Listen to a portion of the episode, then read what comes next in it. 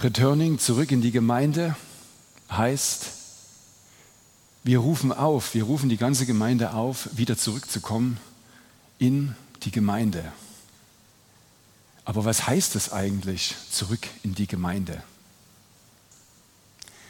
Ich habe mich mit dem Begriff Returning auseinandergesetzt und wer weiß, dass ich vor zwei, drei Wochen gepredigt hatte äh, mit der Überschrift Jesus hat einen Plan, da habe ich davon gesprochen, dass die Situation um Corona einfach eine dramatische ist für den gesamten Leib Christi. Dass die Kernfunktionen, die wir typischerweise ausüben, einfach nicht mehr so zur Verfügung stehen, wie es sein sollte. Und dass etwas geschehen muss und Gott eingreifen muss.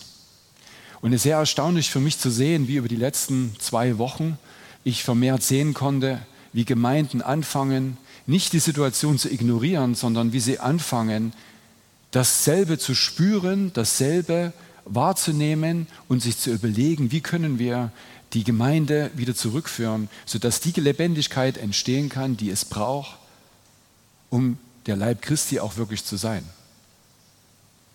Allein das Wort Returning. Returning heißt umkehren. Returning heißt, sich wieder dort auszurichten, dorthin zu schauen, wo, ja, wo was ist, wo Gott selbst ist. Die Bibel äh, selbst ist voll von genau diesen Dingen. Geschichten, die zeigen, wie Gott die Herzen bewegt hat, sodass sie sich wieder zurückbewegen zu ihm.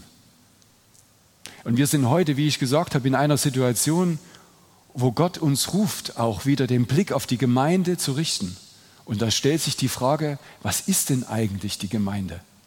Geht es darum, dass wir jetzt, wo wir vielleicht bequem auf der einen oder anderen Stelle äh, auf dem Balkon sitzen, wie die Rita das gesagt hat, dagegen ist ja überhaupt nichts zu sagen. Aber ist es das, was Gemeinde ist? Genau das möchte ich mit euch heute anschauen und die Frage stellen, was ist denn Gemeinde? Was heißt denn das, zurückzukommen in die Gemeinde? Was erwartet uns denn da? Was erwartet dich? Was erwartet mich?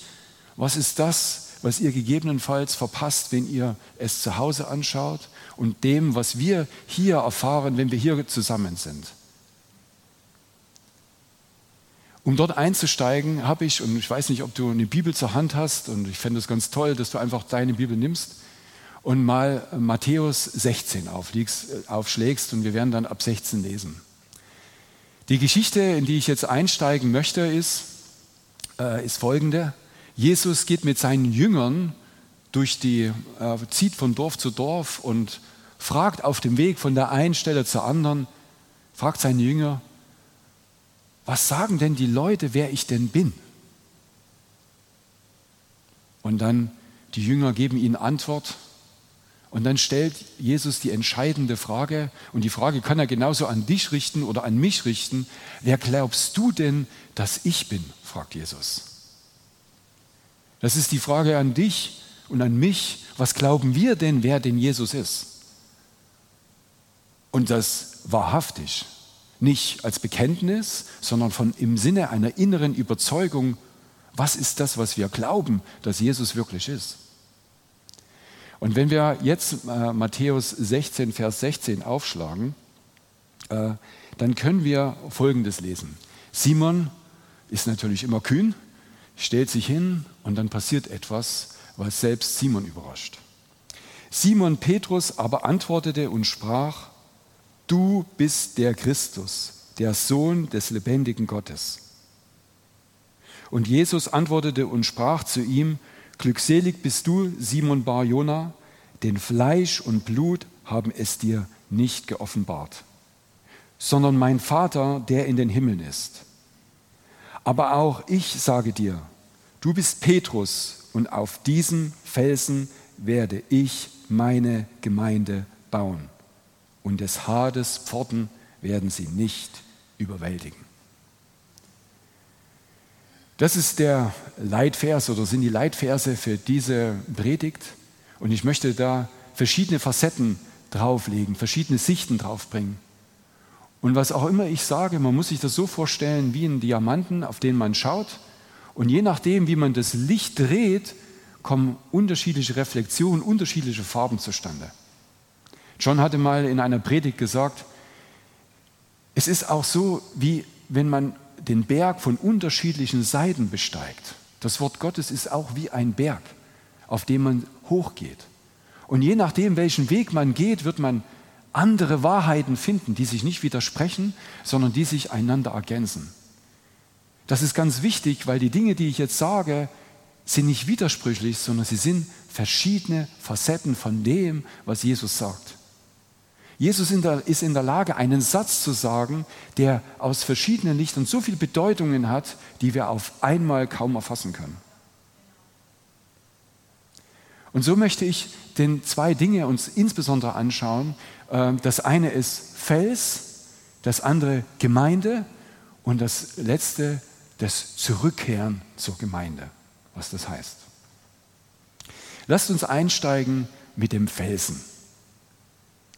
Wenn wir lesen, äh, und da heißt es, du bist Petrus und auf diesem Felsen werde ich meine Gemeinde bauen, da gibt es für die, die sich mit Griechisch auseinandersetzen, eine schnelle Antwort, die da heißt, ja, Petros, das griechische Wort für Petrus, heißt auch Stein und Fels.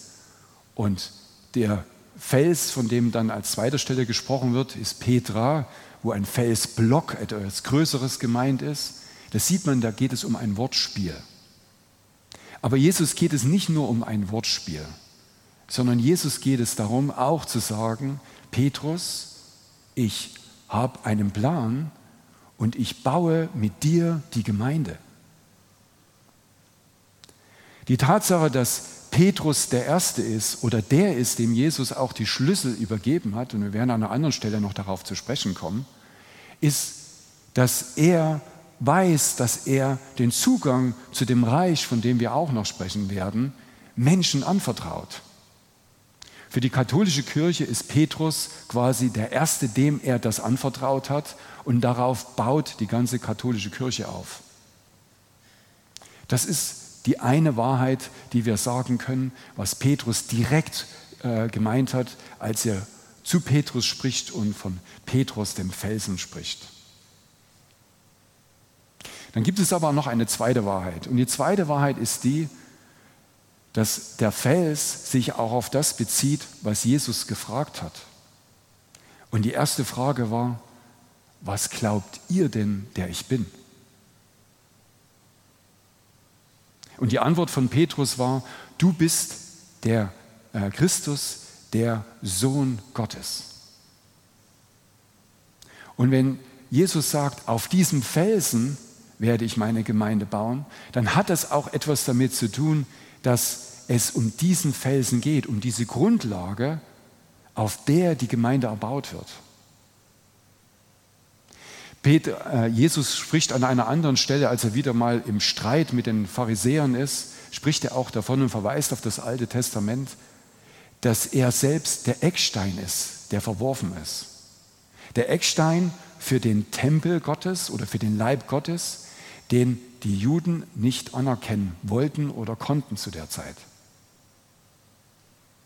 Petrus selber spricht aber noch etwas von etwas ganz anderem und sagt äh, in 1. Petrus 2,4, und das finde ich sehr interessant, dass wir nicht nur den, des, äh, die, die Darstellung von Matthäus haben über die Geschichte von Petrus und, jo, äh, und äh, Jesus, sondern dass Petrus auch selbst Aussagen gibt über das, was Jesus betrifft, in seinen Briefen, die er viel, viel später geschrieben hat. Und da schreibt, schreibt er im 1. Petrus 2,4, zu ihm kommend als zu einem lebendigen Stein, von Menschen zwar verworfen, bei Gott aber auserwählt und kostbar. Jesus, äh, Petrus weiß, dass Jesus in dem, was wie er ihn erlebt hat, ein Fundament ist, ein Stein ist, aber mehr noch, es ist eine Quelle des Lebens. Das klingt wie ein Widerspruch, aber es gibt auch den Ausspruch, wo es heißt, und er wird aus den Steinen Leben hervorbringen. Petrus weiß das und hat es in seinem Leben sehr lebendig erlebt und ruft es den Gemeinden zu, dass er ein lebendiger Stein ist. Nicht nur ein Stein, nicht nur ein Fels, etwas, was tot ist, sondern dass er die Grundlage für alles Leben ist. Und das ist der zweite Punkt, der ganz wichtig ist, dass der Petrus nicht nur auf den verweist, den Jesus einsetzt, den Petrus, sondern auch auf Jesus verweist, der die Grundlage ist, das Fundament, warum wir überhaupt sind. Die Bibel verweist an verschiedensten Stellen darauf, dass es immer Gottes Plan war, eine Welt zu schaffen, die durch Jesus selbst geschaffen worden ist. Jesus ist der Anfänger und der Vollender. Das ist ganz wichtig zu verstehen. Und dann gibt es einen dritten Punkt. Und den finde ich noch viel spannender, weil er mich überrascht hat.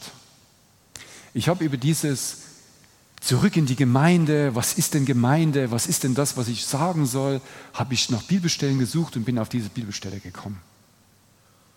Und dann ist etwas passiert, dass diese Bibelstelle mir eine ganz neue Assoziation, eine ganz neue Wahrheit offenbart hat, gezeigt hat.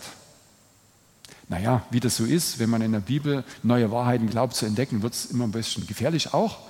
Und dann muss man natürlich auch nachschauen, vielleicht ist jemand anders schon mal draufgekommen. Die gute Nachricht, ich bin nicht der Erste, der draufgekommen ist. Ich habe in anderen Kommentaren den Verweis auf dieselbe Situation auch gefunden. Der entscheidende Punkt ist aber, dass Gott selbst dir, wenn du die Bibel liest, Dinge offenbart. Und aus diesem Blickwinkel lesen wir nochmal dieselbe Stelle und fangen an äh, mit Vers 17. Und da heißt es, also Matthäus 16, Vers 17, und Jesus antwortete und sprach zu ihm, Glückselig bist du, Simon Bar Jona, denn Fleisch und Blut haben es dir nicht geoffenbart, sondern mein Vater, der in den Himmeln ist. Und wenn wir dann weiterlesen mit ich aber, aber auch ich sage dir, du bist Petrus und auf diesem Felsen werde ich meine Gemeinde bauen, dann heißt es auch, dass das Grundprinzip des Baus der Gemeinde die Offenbarung Gottes selbst ist.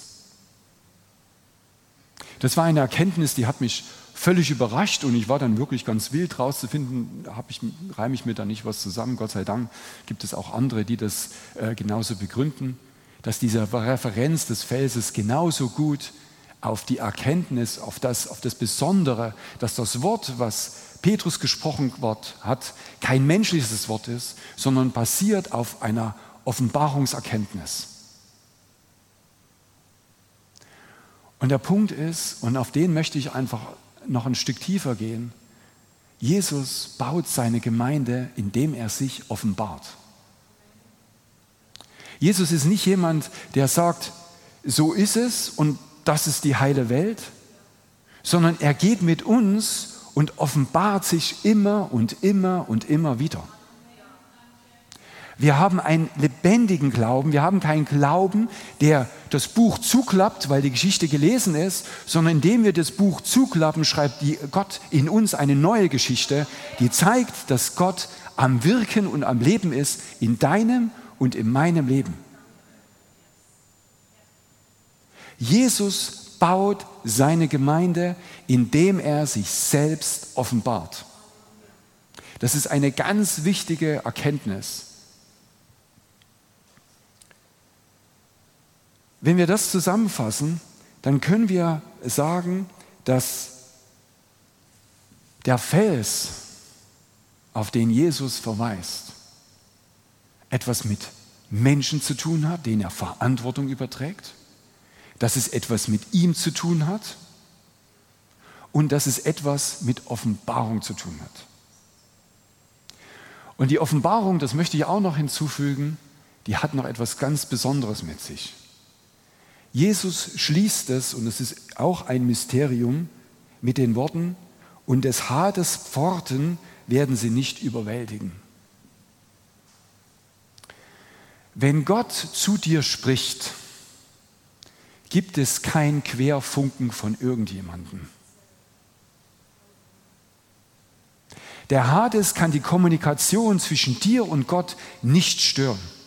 Es gibt Beispiele in der Bibel, die belegen, dass andere danach gerungen haben nach Wahrheiten, die Gott nur bestimmten Menschen offenbart hat.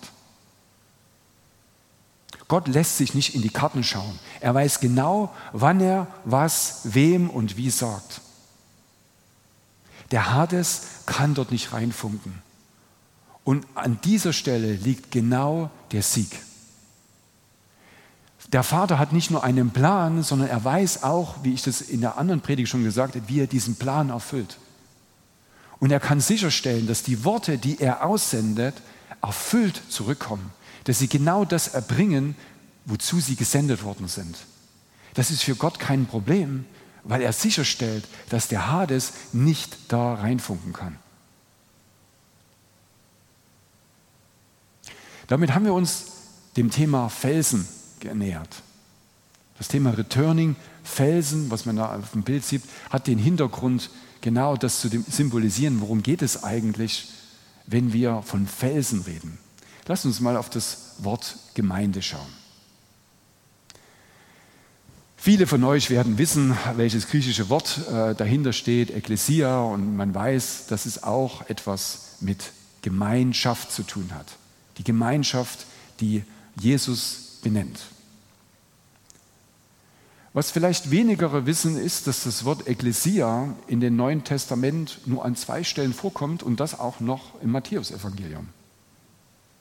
Das Wort Ekklesia spielt vor allen Dingen dann in der Apostelgeschichte und in nachfolgenden Briefen eine Rolle. Das stellt die Frage, was meint denn Jesus, wenn er auf einmal von Ekklesia oder Gemeinschaft spricht? Von was hat er denn gesprochen, wenn er nicht von Ekklesia gesprochen hat, von was hat er denn dann gesprochen? Und wenn wir uns die Evangelien anschauen und das, was Jesus gesprochen hat, dann sehen wir, dass er vor allen Dingen vom Volk Gottes auf der einen Seite gesprochen hat und auf der anderen Seite vom Himmelreich, wie es in Luther übersetzt ist. Von einem Reich, was in irgendeiner Form für uns zugänglich ist. Und Jesus ist es ganz wichtig, beides zusammenzubringen die Gemeinschaft und den Zugang in dieses Reich, von dem er spricht. Und an der Stelle möchte ich einfach die, eine Stelle lesen, wo Jesus äh, einfach über dieses, äh, über dieses Himmelreich spricht. Und da lesen wir äh, in, ähm, in Matthäus 10, Vers 7 und 8. Wenn ihr aber hingeht, predigt und sprecht. Jesus, das ist die Situation, Jesus sendet seine Jünger aus. Und er spricht in dem Sinne nicht von der Ekklesia, baut eine Gemeinde in dem Sinne, wie wir das vielleicht heute verstehen würden, sondern er spricht und sagt, das Reich der Himmel oder das Himmelsreich ist nahe gekommen. Er weiß, da sind die Menschen und er weiß, es gibt eine Wahrheit, die außerhalb von den Menschen liegt und es ist die Aufgabe, beides zusammenzubringen, die Menschen mit dem Himmelreich zusammenzubringen. Und er ist das Tor und er ist das Weg, durch dem sich das hindurch kanalisiert, sodass wir Einblick haben, hineinkommen in dieses Reich Gottes. Wir selber können aus eigener Kraft uns zusammenschließen. Wir können eine Gemeinschaft bilden. Wir können uns einschwören. Wir können uns Grundprinzipien festlegen. Aber all das wird uns nicht helfen, in das hineinzukommen, was Jesus eigentlich wichtig ist. Den Menschen einen Zugang zu schaffen in das Reich der Himmel. Das ist der eigentliche Punkt. Und dann führt er das weiter aus und sagt, und ich lese das nochmal in Gänse, wenn ihr aber hingeht und predigt und sprecht, das Reich der Himmel ist nahegekommen, dann führt er das aus mit, heilt Kranke, weckt Tote auf, reinigt Aussätzige, treibt Dämonen aus. Der Punkt ist, keine Gemeinschaft ist in der Lage, genau diese Dinge zu tun. Diese Dinge, von denen ich gerade gesprochen habe, die sind nur möglich im Reich Gottes. Und diesen Weg dahin in diese Wunderwelt, in diese Welt, die uns wundersam erscheinen, weil wir sie einfach kaum verstehen können, die aber passieren. Damals wie heute. Und ich denke, jeder von, von uns hier auf der Bühne, von den Pastoren und der Ältesten hier, können ihre Geschichte erzählen, wie Jesus heute wirkt in ihrem Leben. Wie Krankheiten geheilt worden sind, wie sich Wege geebnet haben, wie Wunder geschehen sind, die kaum fassbar sind. Der Punkt ist, Gemeinde ist Gemeinschaft, die hingeführt wird in das Reich hinein. Ich weiß nicht, wo du stehst gerade. Ich weiß nicht, welche Situation Corona bei dir gerade ausgelöst hast und welche Wunder du brauchst. In die Gemeinde zu kommen, ist wie ein Tor, das hineinführt in das Reich Gottes, was ermöglicht, dass Gottes Kraft wirkt in dir und in deinem Umfeld. Jesus macht damit keine Spielchen, sondern wird wesentlich konkreter. In, und das, wir lesen das im, äh, äh, im Folgenden, in Matthäus 18, Vers 20. Denn wo zwei oder drei versammelt sind in meinem Namen, da bin ich in ihrer Mitte. Jesus geht es nicht nur darum, dass wir uns versammeln, sondern dass er in unserer Versammlung in der Mitte ist. Das ist der entscheidende Punkt. Ich möchte es einfach wirklich ans Herz legen. Jesus ist es wichtig, dass wir zusammenkommen und dass er, wenn wir zusammenkommen, in unserer Mitte ist. Er weiß, wie er dich im Einzelnen erreicht. Er weiß, wie er in dich in deiner einzelnen Kammer oder wo du jetzt gerade sitzt, in der S-Bahn, U-Bahn, am Balkon oder sonst irgendwo. Er weiß, wie er dir einzeln begegnet, aber das ist nicht das Ende der Fahnenstange. Jesus spricht davon, wo zwei oder drei zusammenkommen, da passiert etwas, was mehr ist als das, was passiert, wenn du alleine bist. Deshalb sind wir gerufen, zusammenzukommen damit er in die Mitte kommt. Und da sind wir wieder an demselben Punkt, den ich vorher gemacht habe. Er offenbart sich. Er ist erfahrbar. Gott ist lebendig, erfahrbar in der Gemeinschaft seiner, nenn es Heiligen. Und du kannst ein Teil davon sein, indem du kommst, indem du ein Teil bist.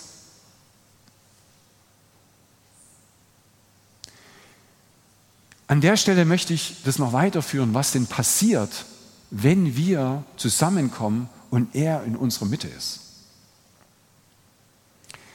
Und da heißt es, ähm,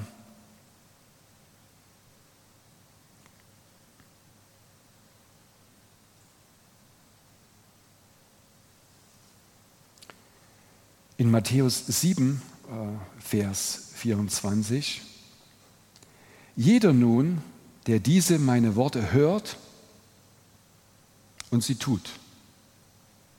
Den werde ich mit einem klugen Mann vergleichen, der sein Haus auf einem Felsen baut.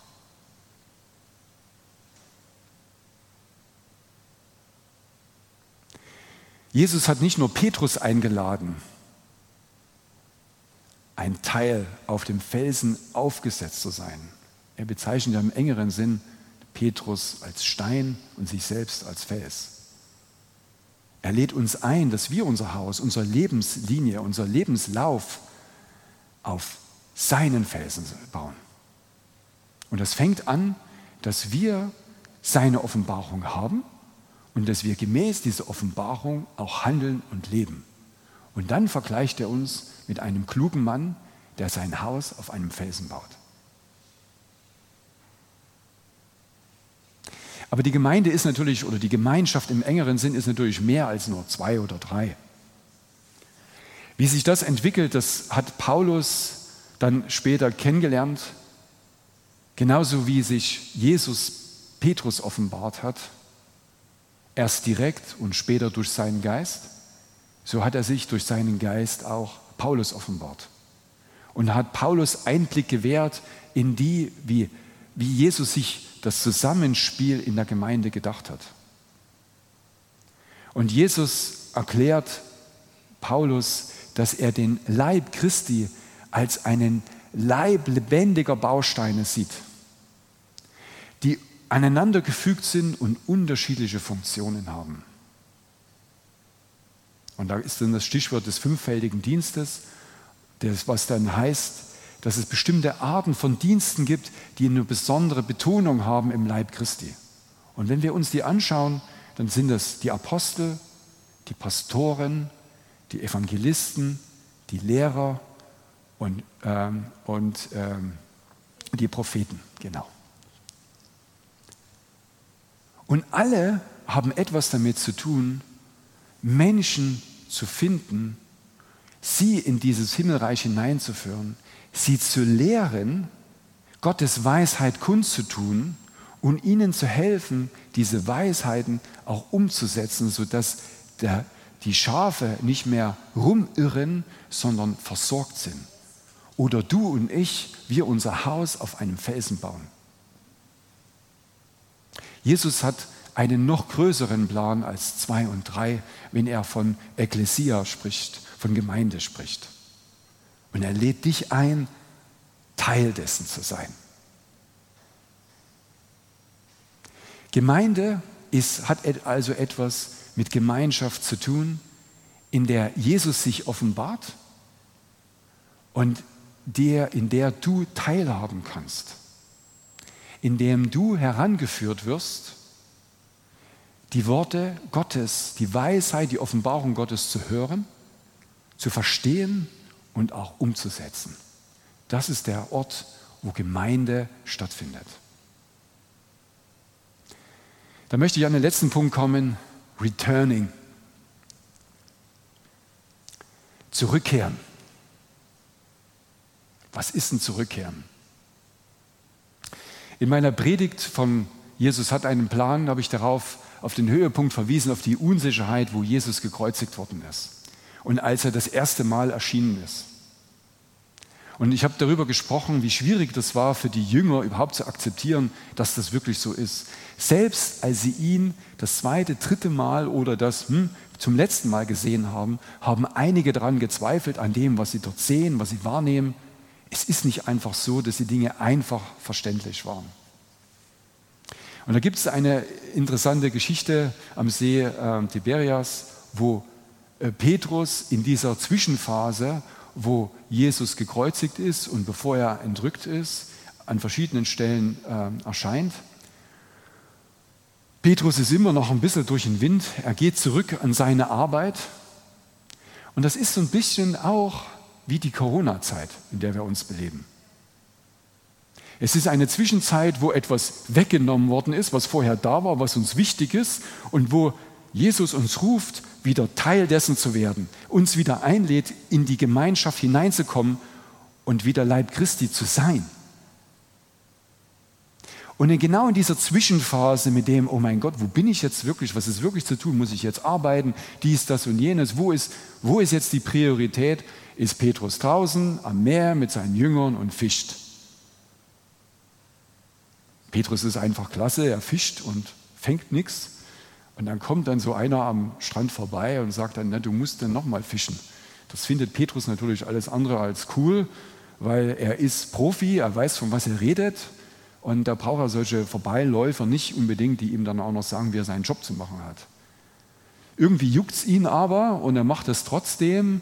Und dann sind alle überrascht, dass das Netz voller Fische ist. Petrus, und das finde ich total klasse, bei dem macht es immer noch nicht Klick. Petrus ist für mich eine Figur, die einfach eine Persönlichkeit, die einfach etwas Pragmatisches hat, den man erstmal überzeugen muss, aber wenn es dann Klick macht, dann hält ihn nichts mehr zurück. Returning ist nicht nur die Frage, dass wir zurückgehen, sondern auch, dass Jesus sich offenbart. Und an der Stelle äh, möchte ich einsteigen der, der da so vorbeigelaufen ist und einen tollen Kommentar gegeben hat, ist nämlich Jesus. Die Jünger sagen, das ist doch Jesus. Und da lesen wir dann in Matthäus, äh, Moment, äh, in, in Johannes äh, 21, Vers 7. Da sagt einer, ein, jener Jünger, den Jesus liebte, also wir gehen von Johannes aus, zu Petrus, es ist der Herr. Petrus kommt also nicht drauf. Simon Petrus nun, als er hörte, dass es der Herr sei, und jetzt die Frage, was machst du, wenn da steht, returning zurück in die Gemeinde? Was macht Petrus, als er checkt, dass es um alles geht? Es geht um alles. Was macht Petrus? Und da lesen wir. Simon Petrus nun, als er hörte, dass es der Herr sei, gürtete das Oberkleid um, denn er war nackt und warf sich in den See. Das können wir jetzt auseinandernehmen. Es ist eine ziemlich schräge Situation. Typischerweise würde man sich ausziehen, wenn man ins Wasser geht. Er zieht sich an, wenn er ins Wasser geht. Er geht aber. Und er will als erstes da sein. Ihm ist das Boot egal, ihm ist der Fang egal, ihm ist Jesus wichtig und er will der aller, allererste sein. Und das stellt die Frage, Returning, zurück in die Gemeinde, was bedeutet das für dich? Bist du ein Petrus, der da ins Wasser springt und sagt, ich melde mich bei der Elisabeth und sage, ich bin da da und komme ich und bin dabei? Oder sagst du, na, ich schaue mir das nochmal an. Und ich möchte dich jetzt nicht überzeugen, wenn du in einer Gefahrengruppe bist, es muss wirklich jeder mit seinem eigenen Herzen prüfen. Das ist nicht mein Punkt. Wenn du ehrlichen Herzens der Überzeugung bist, dass es noch nicht deine Zeit ist, ist es in Ordnung. Wenn es aber Bequemlichkeit und Faulheit ist, dann ist es der Punkt, den ich machen will. Wie wichtig ist der Jesus? Wie wichtig ist es seine Gemeinde, die er baut? Und du bist ein Teil dessen. Und damit möchte ich eigentlich die Predigt abschließen. Die Situation ist, dass Petrus eben ans Ufer schwimmt, Jesus, die Jünger und Petrus dann ein Picknick haben und dann kommt für Petrus diese unangenehme Situation, dass er erinnert wird an das, dass er Jesus dreimal verleugnet hat. Hm. An was wirst du erinnert, wenn du zurück in die Gemeinde kommst? Gemeinde ist nicht nur da, dass es uns gut geht. Gemeinde ist dazu da, dass wir dem Auftrag erfüllen, den der, der die Gemeinde baut, im Sinn hat. Und deshalb möchte ich gern lesen, wie Petrus in dieser Situation umgegangen ist und was Jesus geantwortet hat. In Johannes 21, Vers 17 lesen wir, Petrus sagte, Herr, du weißt alles, du kennst, dass ich dich lieb habe. Er hat es gezeigt auf allen Ebenen. Nicht nur in dem Hinschwimmen, wenn man die Geschichte kennt, wo er Jesus verleugnet, er bricht in Tränen aus, er ist verzweifelt über, über seine Untreue, die er Jesus versprochen hat. Wir alle haben Situationen jetzt in der Corona-Zeit, wo wir abgelenkt sind.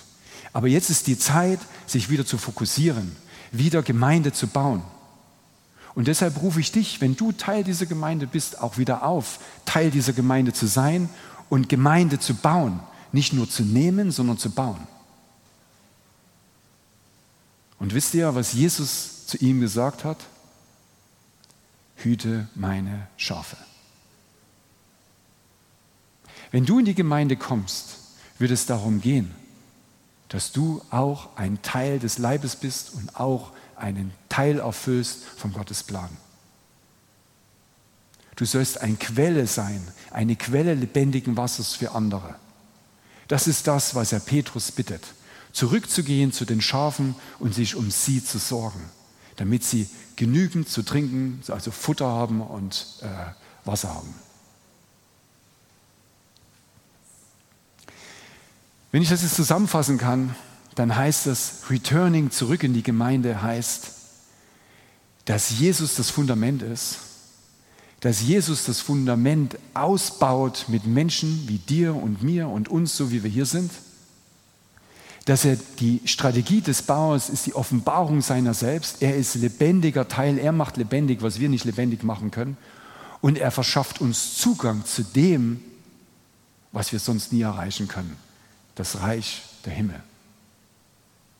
Und letztlich ist das, was er uns offenbart, was er dir anvertraut, auch als Auftrag, als Arbeitsauftrag, als, als, ja, als deine persönliche Berufung, das kann ich dir jetzt sagen, ist unüberwindbar. Nichts kann den Plan Gottes in deinem Leben verhindern. So lasst uns zusammenkommen und erfahren, was der Plan Gottes ist in unserem Leben durch diese Gemeinde. Lasst uns verstehen, welches Licht Jesus durch diese Gemeinde her errichten möchte. Durch dich und durch mich. Lasst uns dort ausstrecken. Und an dieser Stelle möchte ich den letzten Vers lesen und der muss natürlich von Petrus kommen. Und Petrus schreibt auch im selben Brief, im 1. Petrus 2,5, und er ruft auf die Gemeinden. Und dieser Ruf gilt an dich. Lasst euch auch selbst als lebendige Steine aufbauen, als ein geistliches Haus. Und darum geht es in der Gemeinde.